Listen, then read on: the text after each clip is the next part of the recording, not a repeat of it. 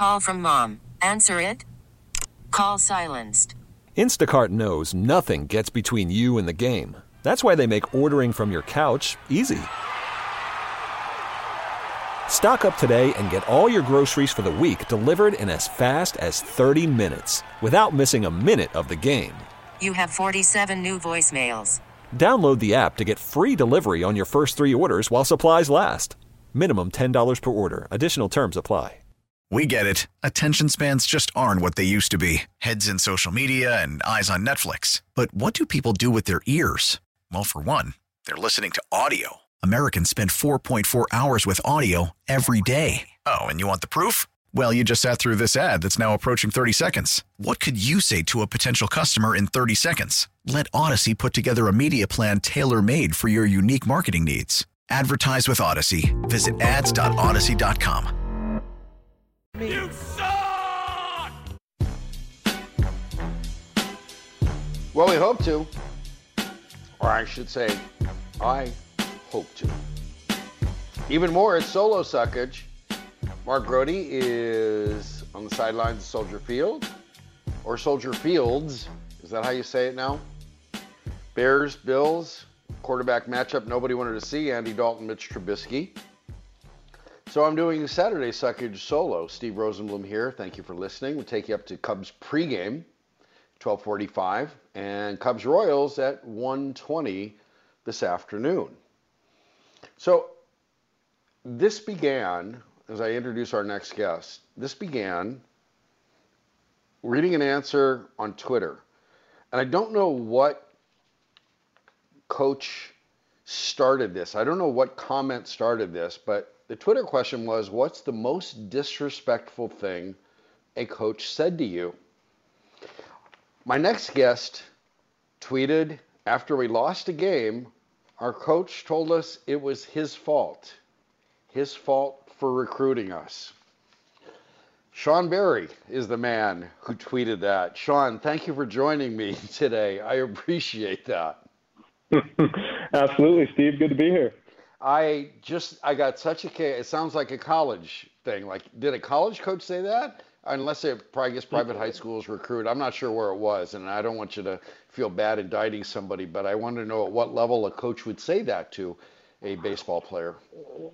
It was uh, it was college, and, and it's okay. We can we can say that. I've been to uh, went to three colleges, so uh, we at least give a uh, you know a little bit of chance on who it was. But uh, yeah, that was said after a loss, and it was uh, I think we were playing like Vanderbilt or something, so you know the top team in the country, and uh, he was yelling at us, and we got the yeah, hey, you know what, guys, this is my fault. He was always about the uh, the kind of fake the fake. Uh, ownership. And hey, it's my fault, guys. My fault for recruiting you. And we all laugh about that to this day. It was a good time. I was going to ask if that still carries on, but what at the at the moment did you look at each other? Were you laughing at the moment? Did he laugh, or was he was he serious as it was in you know in we you guys lollygag? What do we call those guys? We call them lollygaggers. I mean, there was this was there a certain seriousness about that response? Uh, he was always serious, and, and uh, we always kind of said it was like Michael Scott coaching us sometimes. Um, so we, we got we, we, we got good at being uh, being quite. You know, we weren't going to laugh, but you learned how to bite both your cheeks so you wouldn't so you wouldn't laugh during the uh, the intense post game speech. Oh my God, that's excellent. That's excellent. Sean Berry is my guest. He's on the Scores Hotline. It's presented by Circa Resort and Casino in Las Vegas, home of the world's largest sports book. So I read the response. I had no idea who Sean Berry was. So I went down and started the, the Google machine and went down baseballreference.com as it turned out. And he's born in Thousand Oaks. And I go, hey, that's not too far. I was a, I'm a Valley guy. I was born in the San Fernando Valley. I said, okay, now where do we go from here? Well, as it turns out, he was drafted by the Cubs and pitched in the Cubs organization. And I guess in another world, Sean, you might be given a chance to start a game this year, and the way things are going, you still might. So you were drafted by the Cubs. Catch people up with your career, because I'm still climbing out of this rabbit hole that I find quite wonderful, and there's more to it than this. Yeah, so I was drafted in uh, drafted in 2017 Um, and good story there. You know, the day after the draft, I went out in, in San Diego with some of my buddies, bought a Cubs hat. We were all kind of celebrating, and you know, obviously that was the year after after the Cubs won the World Series. And uh, so I'm in I'm in the bathroom, and some guy comes in in a Cubs jersey, and he's like, "Hey, you." He was hammered, and he's like, "Hey, you you, you a Cubs fan?" And I was like, "Sure, you know, I am now, right?" And uh, he, and he goes, and he goes, you know, lifelong or just recent? And I was like, well, just recent. He goes, effing bandwagon. He yelled at me and wow. and uh and I was just laughing. I just let him have it and and whatever. But uh but also despite that, man, Cubs fans are the best and they are everywhere. You know, we played all over the country. I've traveled all over the country. I'm actually in, in Denver now living and uh they're everywhere and Cubs fans are awesome. It's a, it was a great team to get drafted to with all the history and then yeah, of course, you know, right after the after the World Series there was a great time. So, who were some of your teammates that Cub fans would know as you came up through that pipeline from 2014 through 2019? So, um, actually, interesting enough, today he's making his, his debut, at least as a starter. Is Keegan Thompson was my roommate for a few weeks when I was rehabbing my shoulder um, in 20, what would that be, like 18? Um, so Keegan Thompson for sure. Um, then a lot of guys that that are you'll be hearing a lot about in the next few years. But you know the Brennen Davises, Cole Franklin was with me a little bit. We weren't actually teammates, but just through spring training. Um, but Brennen, you know Cole Roederer was one of those guys. Delvin Zinn, um, a lot of guys that'll be you know hopefully making their debut in the next you know year or two. And and ton of awesome baseball players, ton of awesome people, and they they deserve the world. And really looking forward to watching them the next year or two. My guest is Sean Barry, pitcher for in, previously in the Cubs organization, right-handed, throws right, bats right, and if he could be so Shohei Ohtani, he would be doing everything right. Um, you're a pitcher and you watch that. What do you, as a pitcher, as a guy who tried to get up to the majors, Sean Barry, what do you think when you when you watch what Shohei Ohtani does? Just unbelievable. I mean, we haven't seen anything like him since Ruth, right? I mean, what was that, 100, almost 100 years ago? Um, and just unbelievable. I mean, I'll, I'll, you know, be confident in my pitching abilities and everything, but I'll be the first one to tell you I don't even know what to do with a bat in my hand. And for a guy like that to have a, you know, two something ERA and hit 40 home runs and lead the bigs right now, that's that's unprecedented and absolutely unbelievable. He's he's a joy to watch and just a, a, marvel in the sports world for sure. So the, the, the knock on the Cubs development system, you were part of that. You were trying to work your way up. You got as high as South Bend in 2019. It was they were unable to develop pitchers to bring to the major leagues. Now you mentioned Keegan Thompson. He's an example. Um, Brailyn Marquez is is one of the top mm-hmm. 100 prospects according to MLBpipeline.com, and that you were part of that. How do you evaluate how you were handled, how the Cubs handled pitchers, or or what when you hear that criticism? When you see the, the most successful pitcher from the Cubs system is is pitching for the White Sox and and throwing six innings of two hit ball, Dylan Cease what do you think when you hear that, having experienced it and lived in the Cubs organization? I think they're I think they're turning the corner and or maybe have turned the corner and are again much better than other teams. I, I think you see with with all the new school baseball with the tech and and some of the data analytics that that's out there now, you see the early adopters of that are the more successful teams now. I, you know, of course, I hated it just because of the the cheating aspect of it, but I hated, you know, the Astros doing that because they were doing it. It, it overshadows all the good that they were doing. They were a team that were an early adopter. I mean, we all know what six, seven years ago they were terrible, and they really bought into to all the new school stuff. You can put the the Twins, the Rays. I mean, they'll make good strides. And then even the uh, the Reds, after hiring Kyle Boddy from from Driveline for their pitching analytic department, um, it'll be interesting to see. And, and the Cubs are turning that that corner now with uh, Brendan Sagara. I think they hired one more guy after I left as well. But they're buying into more of the tech stuff, and you're you're seeing the benefits now. Um, I think some of the criticisms early on is is if you don't have all that tech stuff, it's hard to corral whatever we have 100 pitchers uh, and really get personal with each one. But now with with all the tech that's coming out, you can give each guy a plan, tell them what they need to work on. We, you know, the Cubs, my second year added the pitching lab where you can get the Edgertronic cameras and get all the, uh, um, you know, just the tech in there. And that's why you're seeing that now with the Justin Steeles, the Keegan Thompsons that are coming up, Tommy Nance, um, some of those guys, and you'll continue to see it because we're buying into that that new school baseball. I'm a big believer in it and the stuff that pitchers can do nowadays with regards to pitch design and tunneling and just getting more pitches up to MLB snuff is paramount and using tech to get there is, is the way to go and that's why you'll start seeing these Cubs prospect pitchers really start to shine now and that's something that we you know weren't able to do as you said the last maybe 5 6 years. So the spin rates ex- accelerated and now it's it you look at pitchers the way you used to look every hitter cuz baseball created the situation. Every hitter who has a, a wonderful year, maybe Shohei Ohtani, you look at somebody go, wow, look at what he's doing. And it's got to be steroids. And every hitter gets to deal with that, gets to have that cloud over him because baseball baseball didn't do anything about it. And then you look at players, pitchers cheating, and whether whatever belt checks hat checks, whatever they're doing now, suddenly the sticky stuff is gone. Did you see examples of that? You knew guys were cheating, and did you face the question? I got, I gotta, I gotta rub this up. I gotta use tack. I gotta use whatever they're doing. My spin rate has to get better. I gotta do this because this is my career. Did you face that? Did you do it? Yeah, I never faced any of the any of the steroid stuff. That no, uh, you know, I'm sure guys were, but it's not something you talk about. But the sticky stuff's interesting because I'm a believer in, you know, pine tar, a little sunscreen, rosin, because those balls do get pretty slick. Um, and that's something that, you know, everyone might likes to have a little, in case of emergency, you're sweating a little too much, you, um, you know, the ball does come back slick. That's something you want. I, I think that's something hitters want as well, just a little bit. But where it does get a little a little fishy is when you know there's stuff made in a lab, like you mentioned, spider tack, pelican grip, things like that. That changes a pitcher's whole entire profile. If you're at you're adding three, four hundred RPMs to a slider or curveball, like that matters, right?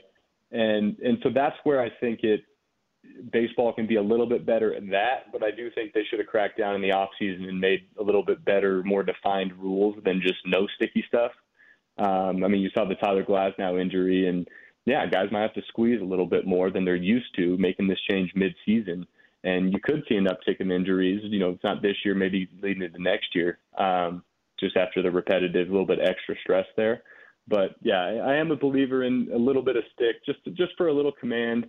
Um, I didn't use it too too much, not because I'm, you know, it was some moral high ground, but I was a low spin rate guy, and I wanted to keep my spin rate low with my cutter, so it was more advantageous for me to keep it low to you know induce a little bit more ground balls. But you you see it, but it's incredibly normal. Um, I'd say before the crackdown, man, I don't know, 80, 90 percent of pitchers are using some form of something because it's just the culture. It's just kind of what you do. I don't think anyone really thought of it as getting an advantage. It was more so, like I said, just that little bit extra control, more so than spin rate. You ain't cheating, you ain't trying, right? Isn't that the uh, said and unsaid mantra? So your career ended in after 2019 after a uh, season at South Bend. And then part of my rabbit hole with Sean Barry involves finding out, not unlike Ian Happ, who might or might not have been a teammate of yours at some time, you end up in the coffee business, part of RAK Coffee. So explain how that happened, and I really like the and explain the the the the emphasis of RAK coffee and what you're trying to do for humanity. Yeah, no problem. So, so it, it all starts. I mean, I come from just a stinking unbelievable family. My parents are the most generous people I've ever met in my life. We have people live with us for, you know, years, and, and, actually the best, you know, epitome of my family is my mom's grandma. You know, three, four years ago was ninety something, and you know, had a live-in nurse with her, and uh, just you know normal run-of-the-mill nurse, but she was awesome. And her parents are from Mexico. She was kind of stuck in, in you know that cycle of don't know poverty is the right word, but somewhere in there. And and my parents when they moved to Boise, and, and my you know my grandma passed away, and and they moved to Boise shortly after, and they told that nurse she was 20, maybe five or six, and said, "Hey, if you move, you can come to Boise, you can come live with us, and we'll pay for your nursing school. We want you to, you know, help you get out of that cycle." And who who does that? You know, just for someone that they they knew for maybe four or five months, um, just saying, "Hey, come live with us for you know a few years. We'll pay for your nursing school, and then go off and live your life and go kind of change the trajectory of her life." So that's my parents, and that's what I came from. So I always kind of knew, I almost, you know, almost felt like I had a responsibility to to do something like that and give back.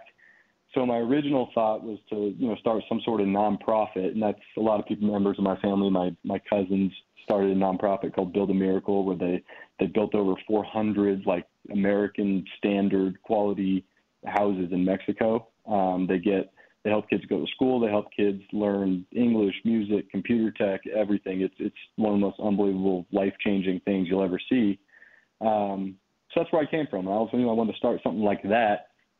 And then I was reading the book um, by the guy that started Tom's Shoes, and he was like, "Hey, you don't have to start a nonprofit. Start a you know for-profit business and do good with it, and market that good, and make people feel good about the purchases that they're doing in their everyday lives."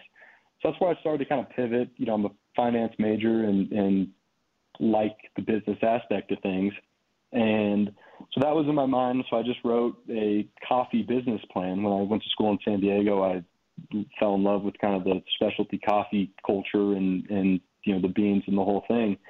And and then in spring training, when I went early to rehab my shoulder, um, not a lot of people were there in the Cubs org. Didn't know a lot of people in Phoenix. So I just started going into coffee shops, making friends with people, and the whole thing. And and a guy by the name Ron Cortez owns Cortez Coffee in Phoenix, and um, just made friends with him. Was talking, and everything was good. And when I showed up next spring training, he's like, "Hey, I want to start a coffee company with you." You know, I mentioned to him that I had interest in it and wanted to do it, and I said, "Heck yeah, let's do it."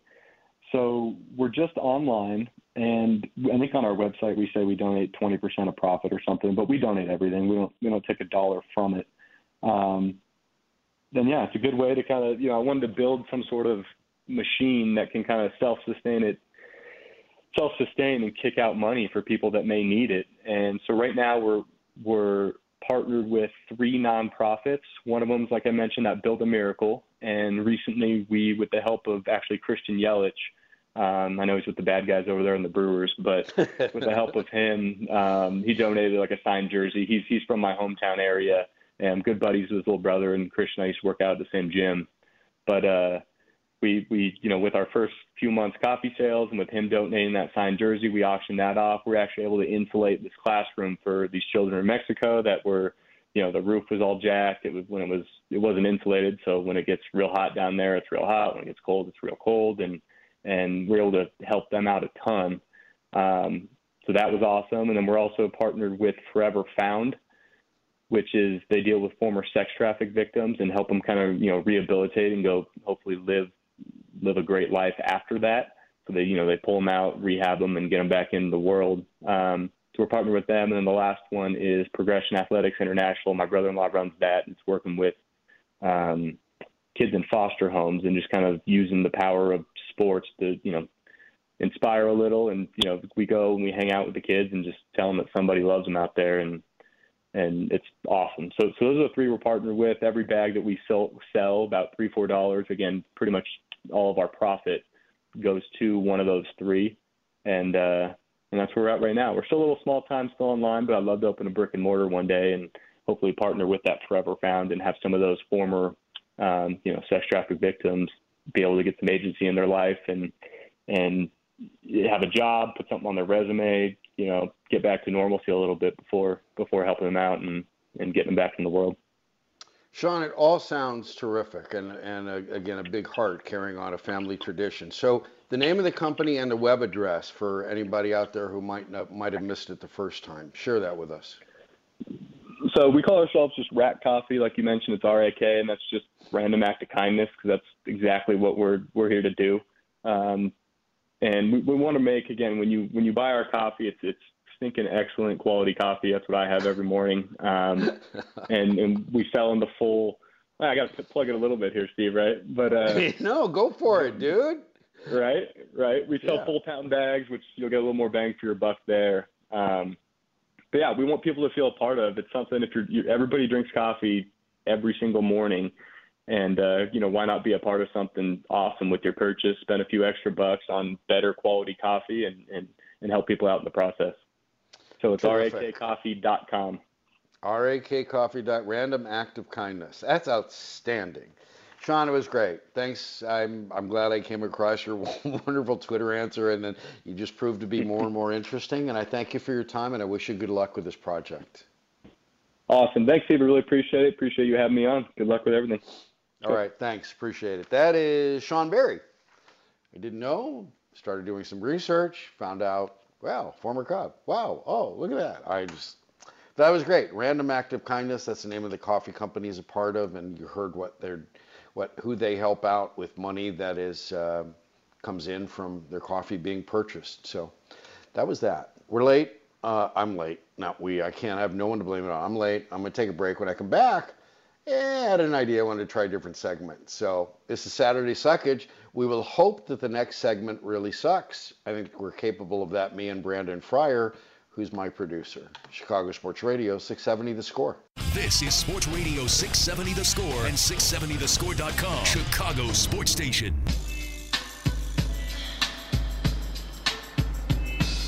Welcome in, welcome back. So here's your update. There was uh, Mark Grote tweeted out. Mark Grote is at the Bears game, so this is solo suckage until 12:45, and uh, Zach Zaidman will take over Cubs pregame. Cubs baseball 120 against Royals today. Mitch Trubisky received light, appla- light applause. There were some boos. And then Mitch Trubisky took the Bills 72 yards, 10 plays, into the end zone on the opening drive. Devin Singletary ran 14 yards for a TD on fourth and one because Robert Quinn couldn't keep the edge on fourth and one. So, there you go. Mitch Trubisky is stinging.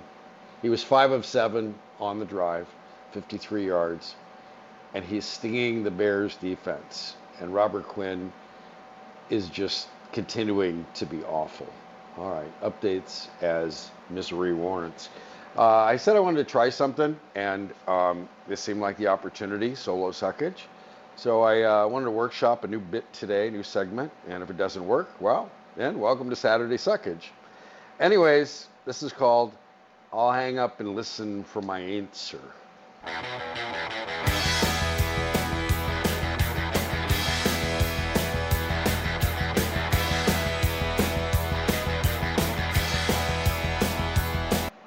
Teven Jenkins needed surgery and might not play all season for a team desperate for anyone who can even say the phrase offensive tackle. But would it be an official draft if Bears GM Hayden Ryan Pace didn't trade up for someone who can't play at all? I'll hang up and listen for my answer.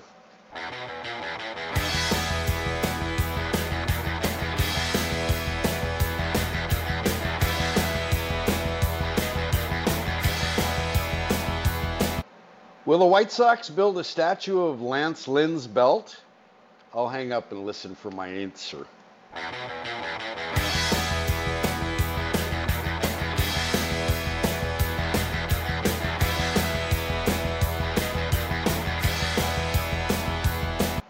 The Bears' choices for offensive tackle are dangerously young, dangerously, dangerously old, dangerously bad, dangerously inexperienced.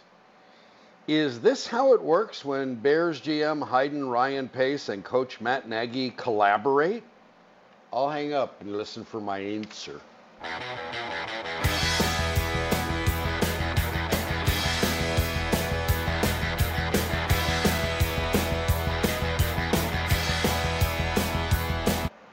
New Cubs pitcher Adrian Sampson called the competition among Cubs scrubs Game of Thrones esque. But wouldn't it be more accurate to call it Game of Clowns? I'll hang up and listen for my answer.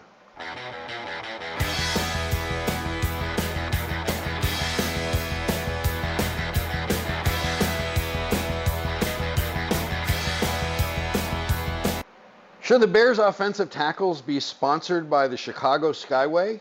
I'll hang up and listen for my answer.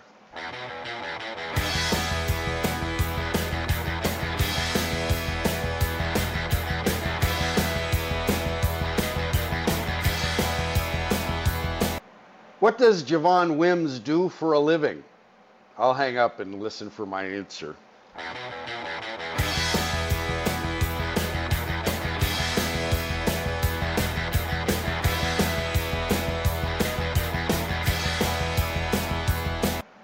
Could the cost of the Cubs' new team Hall of Fame have been better used toward re signing a good player? I'll hang up and listen for my answer.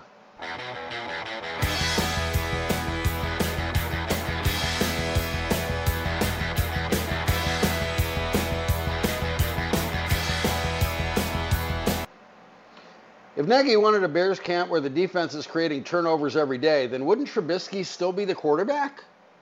I'll hang up and listen for my answer.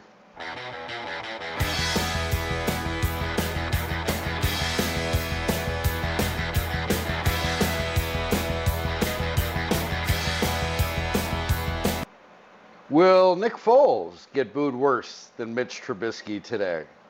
I'll hang up and listen for my answer.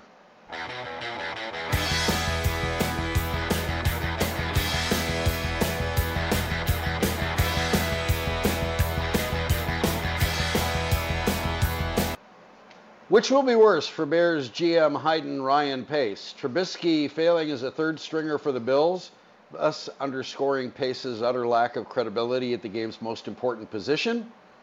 Or Trubisky developing into a smart and accurate quarterback, thus underscoring Pace's utter lack of credibility and making a coaching hire in a league that demands offensive brilliance? I'll hang up and listen for my answer.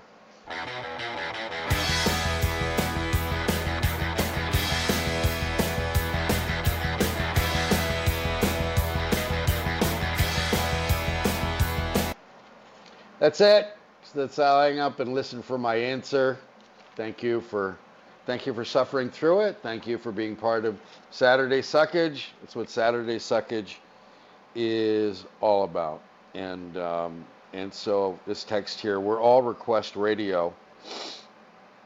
Listening for his answer is my former boss Mike Helms, who's taking Johnny Baseball to. You're taking the Cubs game, Cubs Royals. Wait, isn't there a rule against that?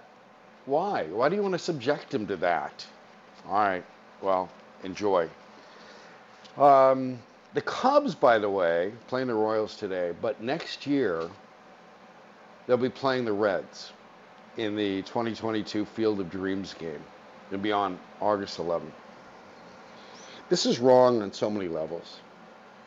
The but but it's typical baseball. It's um, I, I'm firmly of the belief, firmly in the camp, that this is a White Sox game. I'm firmly in the camp. It was suggested last week by my Trader Joe's freezer guy, Joey Ice. This should be the White Sox baseball's version of the Thanksgiving games, like Dallas and Detroit. Good or bad, suck or not, whether you want to watch them or not, they host that game. And the White Sox were the team that, well, through the World Series, and here they are getting heroes because Tim Anderson ended the Field of Dreams game like it was the natural the home run and the fireworks. And as it turns out, the opponent for one of the, the, the Cubs opponent is the Reds the Reds were the team to whom the Black Sox threw the World Series in 1919, the Field of Dreams and, and all of that, Shoeless Joe and everything's based around. So the White Sox should be the permanent host. And wouldn't the Reds be the perfect second opponent? Because they that's the team to whom the White Sox threw the World Series. We'll get all the Heinie Groh and Greasy Neale information. I you know, I just I don't want to any other team moving in there. I hate MLB. Comes to, you know, when it comes to thinking Rob Manfred's an idiot, then I, I guess I'm going to have to take a ticket and wait in line a long time. But I just think it's a it's a White Sox game. It's a White Sox label. Anyways, I I just think, and there are the Cubs playing the Reds, and it should be the White Sox Reds. Do the 1919 World Series all over again. That's the way it should be. The Cubs are they going to have Zach Davies next year? Oh my God! You knew the Cubs quit when they traded Yu Darvish. So in December they quit on this season. Just took them a little longer to get away trading everybody else you wanted to root for. So after yesterday's game, Cubs lost 6-2. Davies has these splits for opponent's production each time through the order. The first time through the order, opponents are hitting 210 against him, a 686 OPS.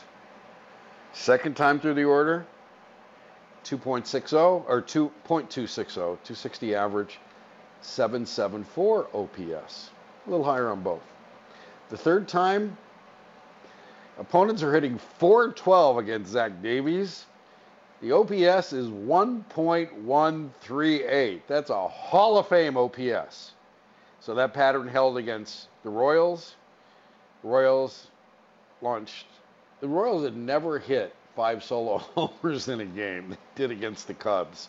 So there were homers in the fourth and the fifth and the sixth innings. And that's what the Cubs traded for when they quit, when they traded Darvish. So before I go, thank you for listening to Solo Suckage. Let me leave you with this. According to TYC Sports, an Argentinian subscription channel, Michael Jordan has made over $7 million in two weeks because of Leo Messi. Air Jordan manufactures jerseys for Paris Saint Germain, Messi's club, MJ gets 5% cut of the club's shirt sales. Messi's kits have already pulled in over $100 million. Like I've always believed, in life, Michael Jordan won the toss and elected to receive. Thanks for listening to Saturday Suckage. Cubs baseball is next on Chicago Sports Radio 670 The Score.